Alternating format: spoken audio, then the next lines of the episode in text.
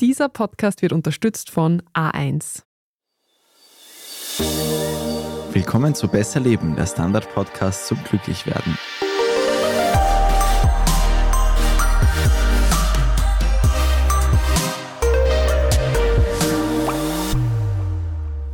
Ich bin Martin Schauhuber. Ich bin Franziska Zeudel und wir beschäftigen uns heute mit der Eltern-Kind-Beziehung. Die spielt ja nicht nur dann eine Rolle, wenn das Kind noch ganz klein ist, sondern die wird vor allem auch dann spannend, wenn aus dem Kind ein erwachsener Mensch wird und die Eltern langsam alt werden. Wir haben heute Anne Otto bei uns zu Gast. Sie ist Psychologin und Buchautorin und sie hat genau zu diesem Thema das Buch Für immer Kind, wie unsere Beziehung zu den Eltern erwachsen wird, geschrieben. Herzlich willkommen, Frau Otto. Ja, hallo nach Wien. Ich freue mich über die Einladung. Ich glaube, die Beziehung zu den Eltern ist etwas, die viele Menschen auch bewusst beschäftigt, aber viel mehr vielleicht auch noch unter, also nicht so bewusst, aber trotzdem ein Thema ist. Wie sehen Sie denn das? Wie wichtig ist diese Beziehung überhaupt für erwachsene Menschen? Das ist natürlich sehr, sehr unterschiedlich, wie die Beziehung jeweils aussieht. Was ganz wichtig ist, glaube ich, für die meisten Menschen bleiben die Eltern wichtige Beziehungspersonen.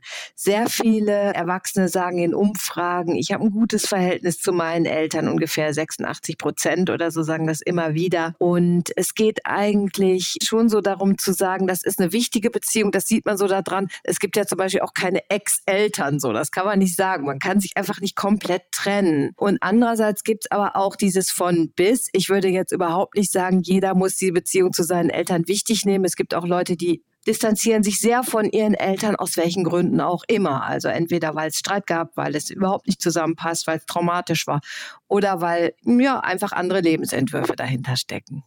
Und jetzt haben Sie so die Herausforderungen eh schon so ein bisschen angesprochen. Was sind denn so Herausforderungen, die Hürden, die man nehmen muss mit seinen Eltern im Erwachsenenleben? Ja, in der Entwicklungspsychologie gibt es da so unterschiedliche Hürden, die auch gemessen wurden, was verschiedene, sagen wir mal, Anforderungen, erstmal sich von seinen Eltern bisschen zu emanzipieren und zu individuellen Weg zu finden. Das ist ja meistens so im jüngeren Erwachsenenalter bis 25, sagt man heute. Da gibt es so ein Zusatzstadium, das heißt Emerging Adulthood, also so zwischen Jugendlich und Erwachsenensein. Da geht es um sich, ja, also einfach abgrenzen, auch was anders machen als die Eltern, natürlich noch unabhängiger werden und dann kommen so Phasen, wo man irgendwie einen eigenen Beruf ergreift, eigene Kinder bekommt. Da geht's da dann auch nochmal natürlich um dieses Thema Erziehung. Wie ist das denn jetzt plötzlich, wenn wir da mit mehreren Generationen auf allen Ebenen irgendwie kommunizieren? Das ist so eine, und dann gibt's halt oft so eine Phase, wo die Beziehung so als langer, ruhiger Fluss erlebt wird.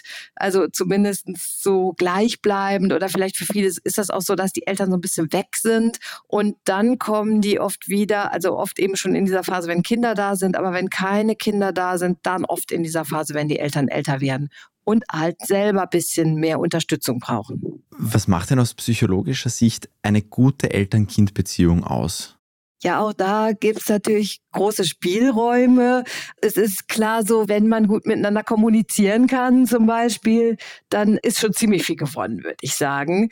Und dann kann man es gut definieren. Wie wollen wir denn? Was für eine Beziehung soll das denn sein? Wer hat denn da welche Aufgaben? Was passt mir denn nicht mehr? Also deswegen diese Sachen, wenn das so eh schon immer gut lief, dass man sich so gegeneinander abgrenzen kann oder dass man sich offen sagen kann, was ist oder Positionen beziehen darf, dann ist es nicht so schwer. Es gibt aber in der Psychologie tatsächlich auch so Parameter, wo Leute, die sich damit schwer tun, gucken können. Wie ist das denn bei mir? Was könnte ich denn lernen?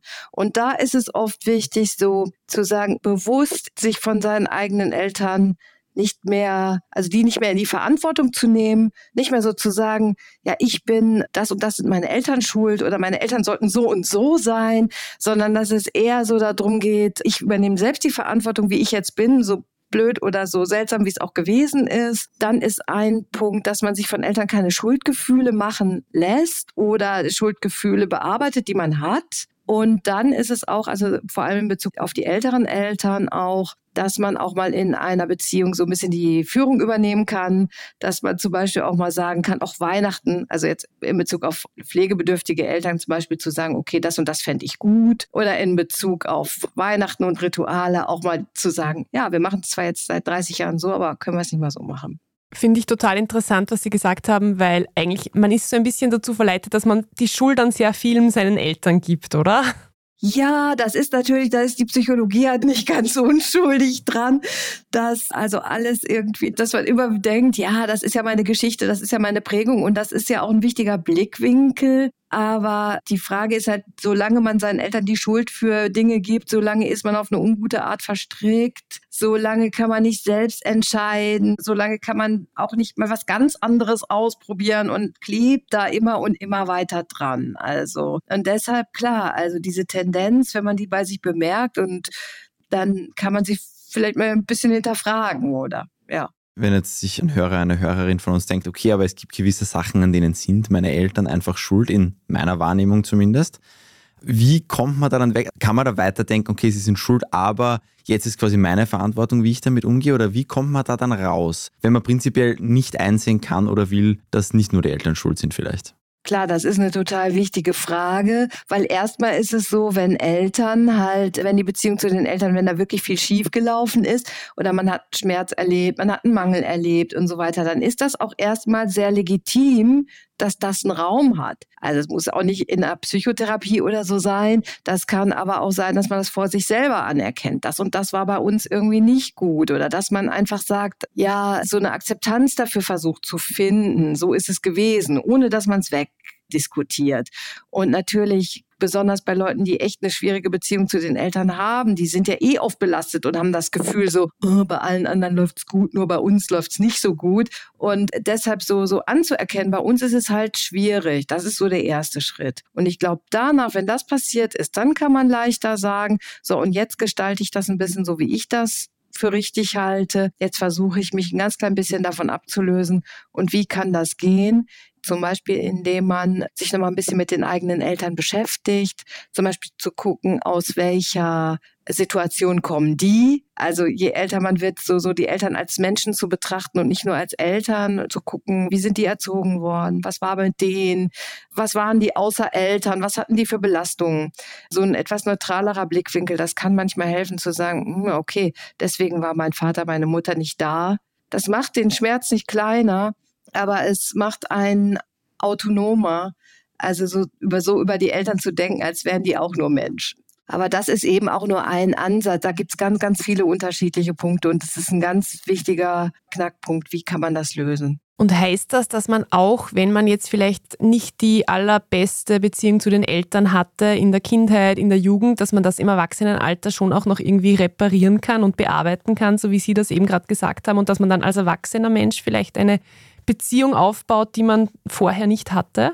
Ich glaube, wenn die Beziehung wirklich schwierig gewesen ist, dann ist der erste Anspruch erstmal, wie kann meine eigene Beziehung so zu mir selbst, wie kann das heilen, wie kann ich jetzt meine innere Haltung so verändern? Und ich glaube, wenn man dann darauf abzielt oder auch auf diese Hoffnung, dass es besser wird, ich glaube, dann wird es ein bisschen zu verkrampft. So, das kennt man ja auch aus Beziehungen. So, wenn wirklich irgendwas hakt, dann geht es, glaube ich, erstmal darum, ja, ich beschäftige mich mal selber damit, was war da. Und dann kann man versuchen, vielleicht mit einer anderen Haltung auf die Eltern zuzugehen. Und ich denke schon, dass es im Laufe der Eltern-Kind-Beziehung bei vielen Leuten, nicht bei allen, gute Chancen gibt, immer mal wieder zu gucken, was können wir denn jetzt ändern. Nicht, dass das dann alles alles ganz toll wird. Aber dass zum Beispiel da, wo vorher Eltern vielleicht übergriffiger waren. Also übergriffig im Sinne von, wollten immer ganz viel Nähe, wollten immer, dass die Kinder so werden oder was weiß ich, den gleichen Beruf ergreifen wie die Eltern. Da kann schon was passieren, dass im Laufe von so 20 Jährchen dann doch die Eltern dann anders denken und plötzlich also ein Austausch stattfindet oder wirklich plötzlich ein Verständnis für den Weg der Kinder aufkommt oder eben auch die Kinder ein Verständnis dafür aufbringen, ja, warum war das für die so schwer und so weiter. Und ich glaube, da gibt es schon eine Annäherung. Und was natürlich sehr viele Leute erzählen, ist, auch in meinem Buch, die Interviewpartnerinnen und Interviewpartner, so, wenn die Eltern alt werden, gibt es schon nochmal eine Chance, ja, sich anders zu begegnen. Manchmal ist dann mehr Zeit da. Manchmal können dann Sachen ausgesprochen werden, gerade wenn man dann nochmal über irgendwelchen Fotoalben sitzt. Sowas. Ich glaube, wir sind so um die 30 alle in einer recht spannenden Phase, wo man sehr unterschiedliche Beziehungen mitbekommt aus dem Freundeskreis, weil manche total das Kind bleiben und manche ihren Eltern quasi auf Augenhöhe gegenübertreten. Und ich habe den Eindruck, dass beides sich gut anfühlen kann, theoretisch. Gibt es da eine gesündere Version? Sollte man sich da emanzipieren vom Kind sein oder darf man da auch quasi in der elterlichen Hängematte bleiben? Also die Frage ist total auch wiederum schwer oder das ist, ich glaube, es gibt sehr nahe Beziehungen zwischen Eltern und erwachsenen Kindern und wenn man sich zum Beispiel gut versteht oder aus bestimmten biografischen Gründen oft vielleicht alleinerziehend gewesen oder weiß ich nicht. Also das finde ich, da kann man jetzt auch nicht sagen, dies und jenes ist gleich schlecht oder ein ganz weites Verhältnis, wenn man zum Beispiel sagt, ich melde mich mal ein Jahr bei meinen Eltern nicht. Das ist dann schon krass. Aber es gibt das ja auch, dass Kinder mal zu den Eltern Kontakt ganz abbrechen oder sagen, ja, oh, habe ich jetzt gar nicht so viel Lust zu. Und ich glaube, alles ist okay. Und ich überlege jetzt gerade, wo wird's pathologisch? Ich glaube wirklich, naja, wenn Unselbstständigkeit da ist, wenn man zum Beispiel immer noch bei seinen Eltern so lebt oder die Eltern einem die Aufgaben abnehmen, die man eigentlich selber bewältigen soll, sollte. Also da würde ich dann schon mal ein großes Fragezeichen hintersetzen, wenn andere Beziehungen dann vielleicht nicht gelingen oder sowas, wenn man merkt, man kommt, die kommen da gar nicht raus, so aus diesem elterlichen Kreis, das würde ich vielleicht nicht, finde ich nicht so, finde ich ein Warnzeichen. Oder eben auch, wenn man auf seine Eltern auf der anderen Seite so einen ganz riesigen Groll schiebt, wie wir es schon hatten, ganz doll die Schuld bei den Eltern so ganz ein Ärger gar nicht mehr los wird dann würde ich sagen, so das zu hinterfragen, so die Spitzen. Was ist, wenn jemand eigentlich nicht mehr Kind sein will, aber die Eltern eine Person relativ krampfhaft in dieser Rolle drin halten, sie vielleicht auch einfach nicht ernst nehmen? Was würden Sie so jemandem empfehlen, der jetzt vielleicht nicht gewillt ist, ein Jahr keinen Kontakt zu haben mit den Eltern? Ja, interessanterweise ist das irgendwie was, was in meiner Wahrnehmung nach zunimmt, weil in vielen Seminaren, die ich zu dem Thema gegeben habe oder auch in Interviews kommt die Frage oft und Leute äh, schildern das. Also was gilt es da zu machen? Ich glaube, mein ganz einfaches Ding ist auf jeden Fall eine räumliche Trennung. Also Auslandsaufenthalte, in eine andere Stadt zu gehen und seien es nur ein paar Monate, irgendwie, das sind oft schon ganz gute Katalysatoren, dass sich was verändert in der Beziehung. Und zwar ganz ohne, dass man da jetzt erstmal in einen großen Streit tritt. Weil man wird als Kind dann anders und kann sich dann auch anders behaupten. Und wenn man jetzt in die Beziehung selber guckt, dann kann man halt schon sagen, was man, also von erwachsene Kinder dürfen von ihren Eltern schon sagen, was sie sich wünschen, was sie sich vorstellen. Dass sie zum Beispiel sagen, okay, ihr nehmt mich nicht ernst, ich möchte aber diese und jene Art von Kontakt.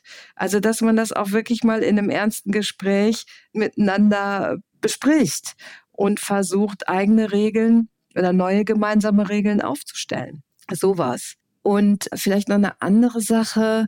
Wir denken ja immer, wir müssen so ganz viel reden und ganz viele Aussprachen machen. Ich glaube, das ist gar nicht so richtig. Also das sollten gezielte Gespräche bleiben, auf die man sich vielleicht auch ein bisschen vorbereitet und vorher schon sagt, was sind meine Wünsche und das wirklich ganz klar vorbereitet ich finde es wichtig, sich immer wieder klarzumachen, in welchem Interaktionsmuster trete ich denn meinen Eltern entgegen? Also warum nehmen die mich nicht ernst? Und ich finde so dieses, so in der Psychologie sagt man ja so Interaktionsspiel. Welches Interaktionsspiel läuft mit mir und meinen Eltern? Ist das immer gleich oder kann ich versuchen, das irgendwie auf eine andere Ebene zu bringen? Also kann ich auf eine Bemerkung, die mich schon immer ärgert, sack ich dann in mich zusammen oder werde ich ärgerlich oder kann ich dann vielleicht mal sagen, einen kleinen Witz machen oder irgendwie mir einfach was anderes überlegen, wie ich es mit meinen Freunden auch machen würde. Und so bewusst einfach eine andere Interaktion, eine Interaktion auf Augenhöhe zu initiieren selber, ohne dass ich jetzt gleich riesige Aussprachen mache. Das ist total spannend von einer Psychologin zu hören. Ich habe immer das Gefühl, Aussprachen sind total wichtig.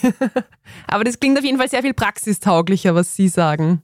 Ja, also Aussprachen sind natürlich auch wichtig. Also es gibt ja immer wieder diese Punkte, wenn es und übrigens auch auf Elternseite, das ist ja gerade, wenn Kinder noch zu Hause wohnen, das habe ich auch schon auf anderer Seite gehört, dass es dann darum geht, dass dann Eltern sagen, so ich erwarte jetzt aber von dir, dass du ausziehst oder wenn du jetzt hier noch bist, dann das und das. Also ich finde schon ab und zu gezielte Aussprachen. Was erwarten wir voneinander als erwachsene Menschen? Wie wollen wir das klären? Das ja, aber man braucht sich breit treten oder vor allem auch in diesen, das war jetzt nicht so richtig die Frage, aber vor allem in diesen späten Jahren denken viele Leute noch, sie müssten so unheimlich viel klären mit den Eltern, wenn die alt sind und so. Und da habe ich manchmal das Gefühl, ach, die Interaktion zählt mehr, wenn man die verändern kann. Ich habe auch das Gefühl, dass viele Eltern-Kind-Beziehungen so ein bisschen von schlechtem Gewissen und Schuldgefühlen immer begleitet sind. Man meldet sich nicht genug und man hat irgendwie das Gefühl, man schuldet den Eltern ein bisschen mehr, weil man hat eine gute Kindheit gehabt. Schulden wir unseren Eltern was? Ja, da haben sich ja einige kluge Leute mit beschäftigt. Es gibt ja diesen Bestseller von Barbara Bleisch, von der Philosophin, ne, zu diesem Thema, was schulden wir unseren Eltern? Das habe ich natürlich auch als Vorbereitung gelesen. Das fand ich auch super toll dazu. Also zu der Frage, sie kommt ja zu dem Schluss, wir schulden unseren Eltern nichts, weil unsere Eltern haben sich dafür entschieden, Kind zu bekommen. Und sie leitet das auch toll her und ich finde halt trotzdem emotional ist es ja nochmal was anderes, weil kann man sich dann wirklich davon frei machen. Aber allein das mal zu durchdenken und zu sagen, was schulde ich meinen Eltern, oder was möchte ich denn meinen Eltern schulden? Also zum Beispiel sagen, eigentlich schulde ich ihnen nichts, aber was möchte ich ihnen denn auch geben? Oder was ist denn meine Verantwortung? Was ist mir denn wichtig? Und wenn man vielleicht im Positiven, in den Ressourcen so zwei, drei Sachen formuliert, die man wirklich gerne für seine Eltern tut, oder die man mit seinen Eltern gerne macht oder dass man das so ein bisschen aufrecht hält und es hilft schon auch dabei, auf der anderen Seite Schuldgefühle loszulassen. Und trotzdem gibt es auch immer wieder Verknotungen, wo man irgendwie gucken muss, hey, also was mache ich denn jetzt mit der Situation? Wir machen jetzt eine kurze Werbepause und dann wollen wir wissen, welche Rolle die Geschwister bei dem Ganzen eigentlich spielen und ob sich ein radikaler Kontaktabbruch auch mal lohnen kann.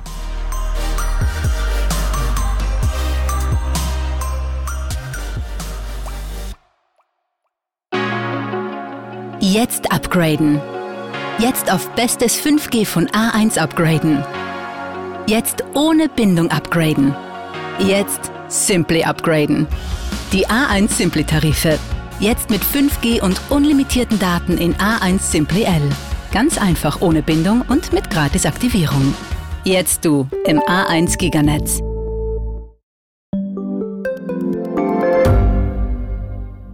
Standard-Podcasts gibt es ja wirklich schon zu jedem Thema. Also fast jedem. True Crime. Thema des Tages. Lohnt sich das? Inside Austria. Serienreif. Besser Leben. Rätsel der Wissenschaft. Edition Zukunft. Und, und, und. Aber nicht jeder hat die Zeit, das alles zu hören. Und manchmal möchte man sich einfach nur ein paar Minuten beschallen lassen. Ich bin Scholt Wilhelm. Und ich bin Margit Ehrenhöfer. Ab sofort bringen wir auch Highlights unserer Podcasts. Für zwischendurch, wenn mal weniger Zeit ist. Diese kurzen Ausschnitte nennen wir Shorts. So wie eine kurze Hose. Oder eine kurze Geschichte. Okay.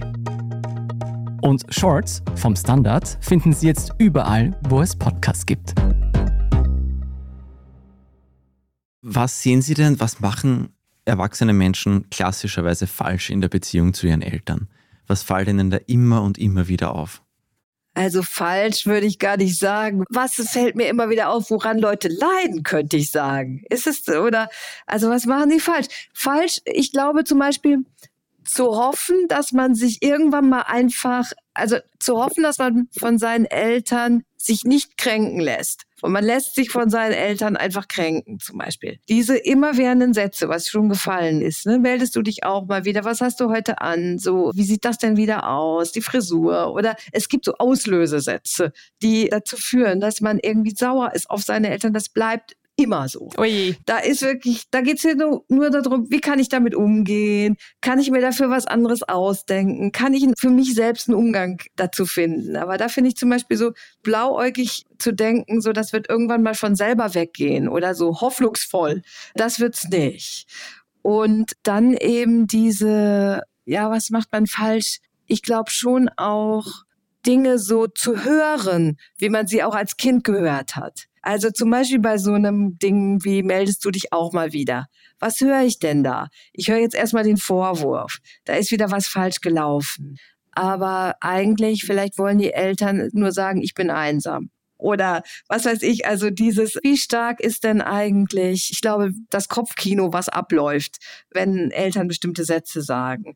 Und ich glaube, das ist so ein bisschen dieses, was, wenn man sagen könnte, falsch machen, dass man sich doch immer noch zu sehr in einer kindlichen Rolle nähert. Und das ist auch ganz menschlich, aber das führt zu weiteren Verletzungen oder ist so ein bisschen fatal. Sie haben ja mal gesagt, man muss den Mut haben, die Eltern zu enttäuschen. Das ist ja die größte Angst vieler Heranwachsender gefühlt. Ja. Und auch mancher Erwachsener. Also ich glaube ehrlich gesagt, dass total viele Menschen ihr Leben lang nicht den Mut aufbringen, ihre Eltern zu enttäuschen, oder? Also das ist natürlich ein bisschen provokant auch formuliert gewesen. Ich finde es aber trotzdem wichtig, weil es ist einfach so, immer wenn wie viele Filme gibt es irgendwie zum Thema Coming of Age, irgendwie so erwachsen werden? Was passiert dann mit den Eltern? Das ist für uns ein Lebensthema natürlich. Das guckt man sich ja manchmal auch noch mit 50 oder 60 an, solche Filme, weil es immer wieder um diese Frage geht, ja, wo sind die Brüche in den Linien? Wo bin ich anders als meine Eltern? Wo unterscheide ich mich? Und diese Art von unterschiedlich sein, die ist oft schon für die Eltern eine Enttäuschung. Ich meine jetzt nicht, mal soll für die Eltern so eine Enttäuschung sein, dass es wirklich, also ja, dass man alle Register zieht. Aber ich meine schon, dass man sich fragt, wo ist mir meine Individualität wichtiger als das, was meine Eltern für mich wollen? Und im Buch habe ich so eine Übung, wo ich so die Leute frage, wann hast du denn mal deine Eltern enttäuscht und das hat sich gut angefühlt? Also, wo war es richtig?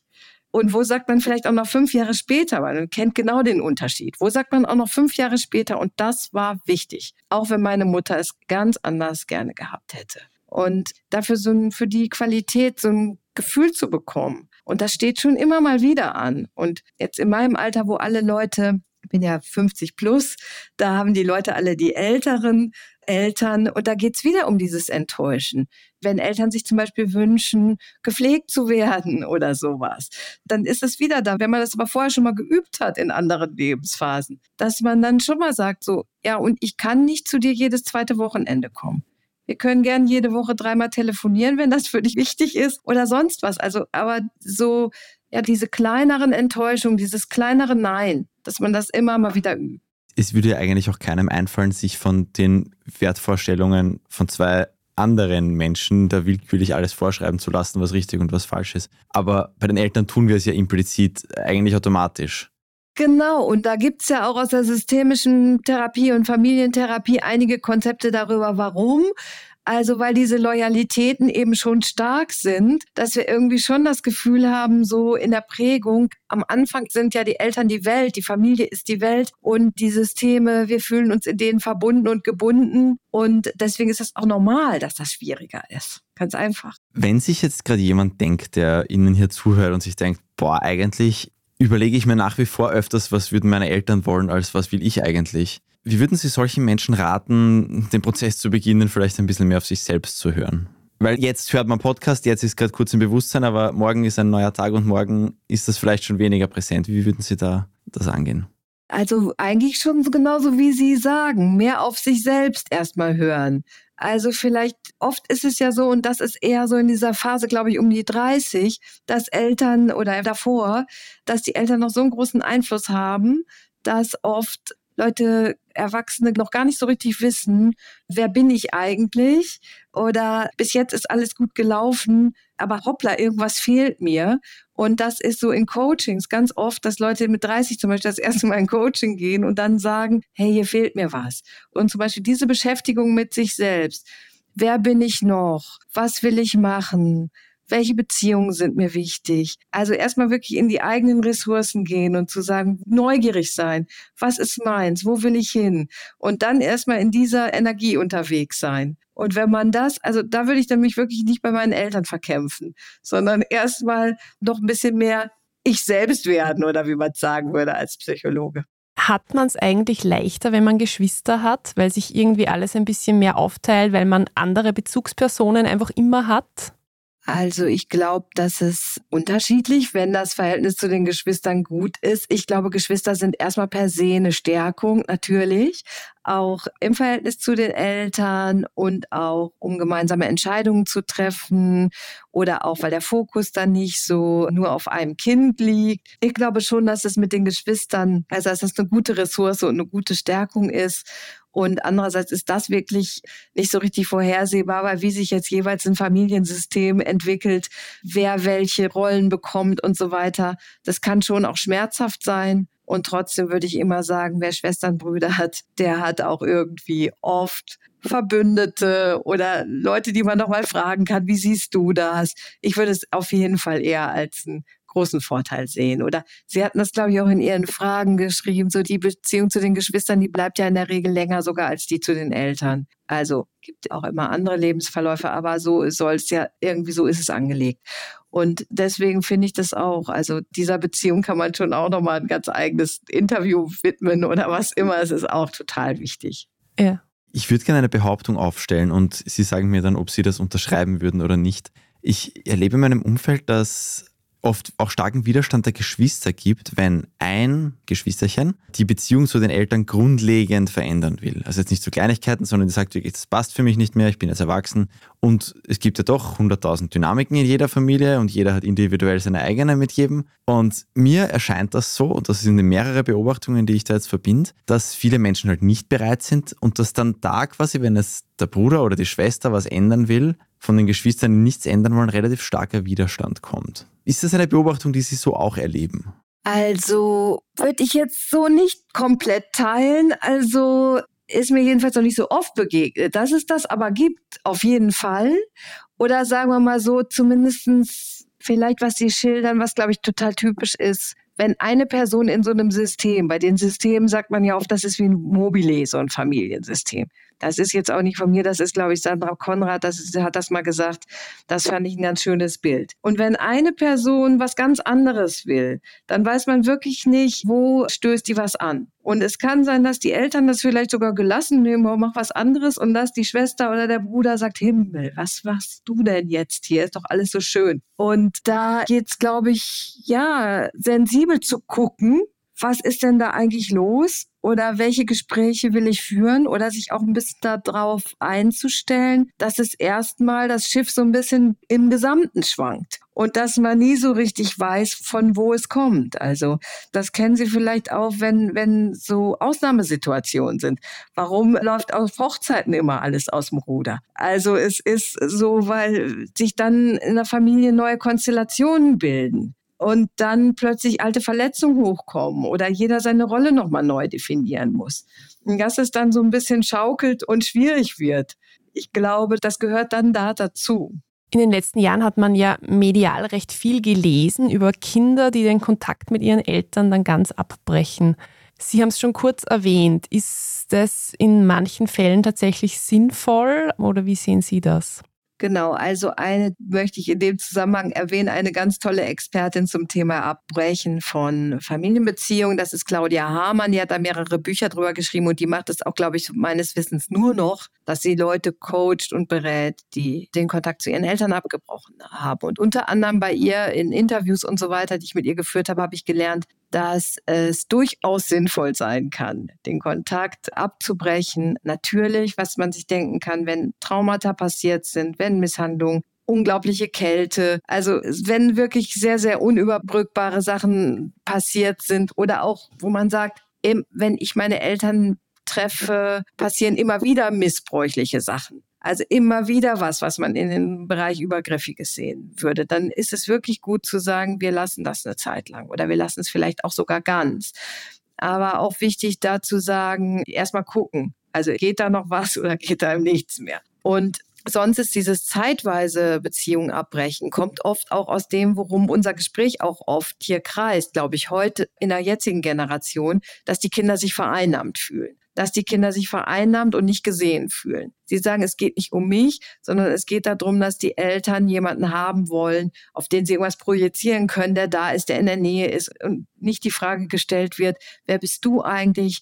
als Kind, also wer bist du und was willst du eigentlich im Leben? Und auch da kann es, glaube ich, sinnvoll sein, den Kontakt abzubrechen für eine Weile und dann zu gucken, was geht, wenn das wirklich ganz schlimm wird. Und trotzdem würde ich immer erstmal sagen, in vielen anderen Familien, wo jetzt nichts ganz Furchtbares vorgefallen ist, wäre jetzt meine Idee erstmal einen eigenständigen Draht zu finden, irgendwie was zu finden, wo man sagt, das passt jetzt. Also ich habe in meinem Buch auch einen Interviewpartner, der erzählt hat, er versteht sich mit seinen Eltern nicht gut und trotzdem machen sie so einmal im Monat ein Telefonat oder dann später, als es den Eltern schlechter ging, auch einmal in der Woche einfach auch wieder gegen diese Schuldgefühle, um zu sagen, ich möchte eine bestimmte Art von Verbundenheit, die möglich ist, möchte ich halten. Was sagen Sie den Menschen, die zu Ihnen kommen, die nicht glücklich sind mit der Beziehung zu ihren Eltern, wie sie war, aber wo die Eltern tot sind, wo sie jetzt nichts mehr aktiv ändern können quasi und wo doch irgendwas geblieben ist, das sich jetzt nicht gut anfühlt für die Menschen?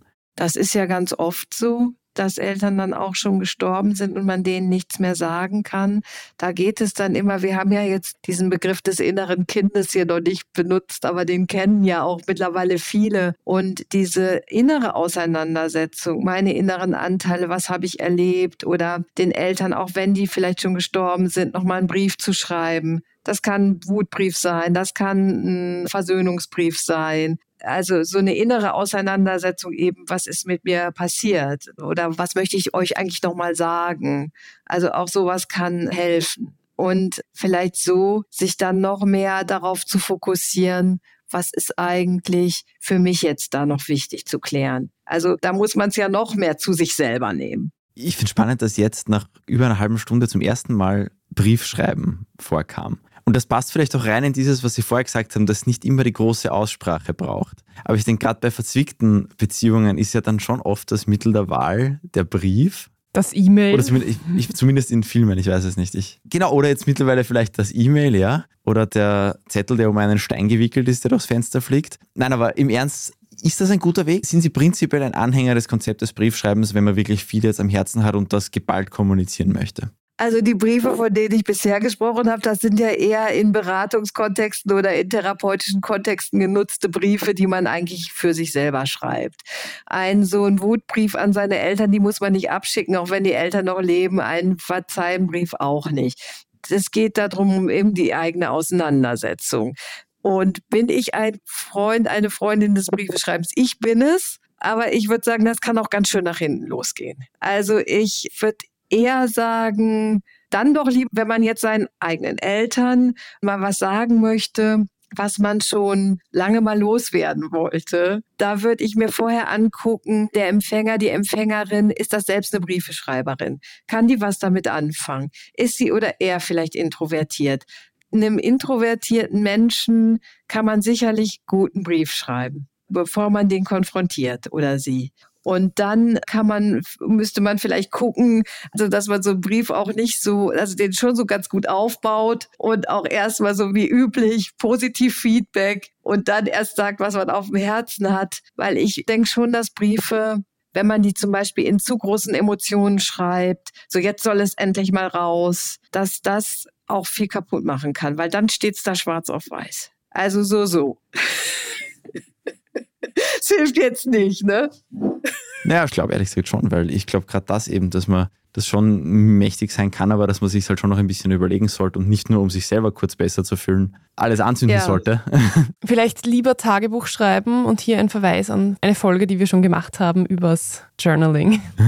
Ja, genau. Also erstmal so. Und dann hat man vielleicht die Sachen so geordnet, dass man vielleicht einen ganz guten Brief hinbekommt. Also mit meinem eigenen Vater, wir haben uns vier Briefe geschrieben, das funktionierte. Aber ich finde, man kann sich quasi mitnehmen, als Kind ist es dann irgendwann mal Zeit, die Zügel ein bisschen selbst in die Hand zu nehmen und zu definieren, so will ich mit meinen Eltern kommunizieren und so eine Beziehung wünsche ich mir von meinen Eltern. Oder das kann man so zusammenfassend ein bisschen als Tipp mitgeben, auch wenn es sich leichter anhört, als es ist.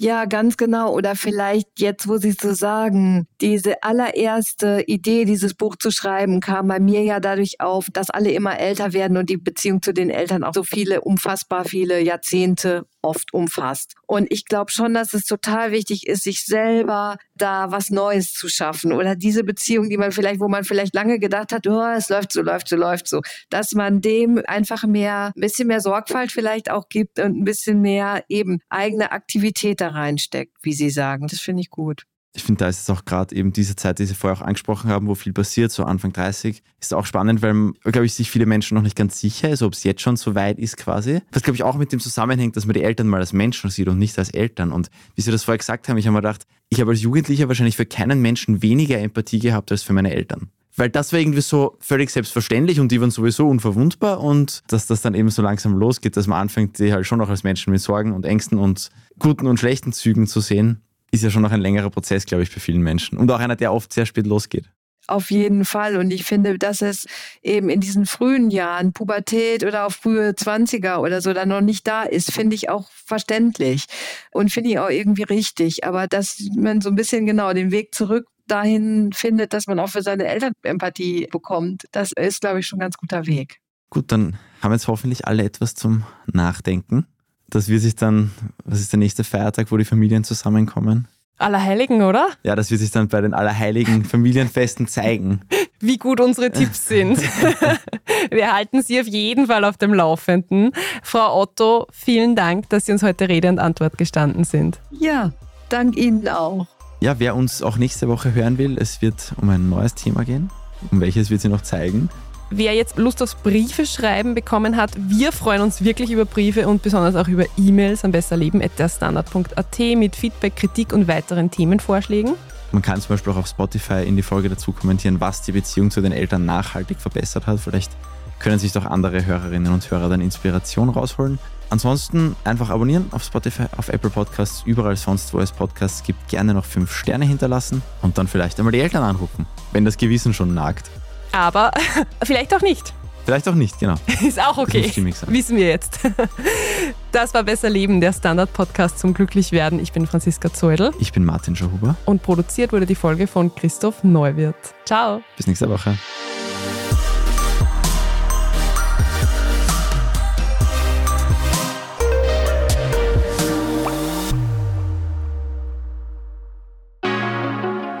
Jetzt upgraden.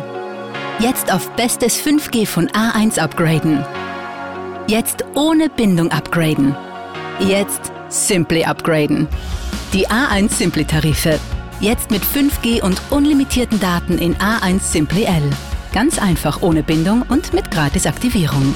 Jetzt du im A1 Giganetz.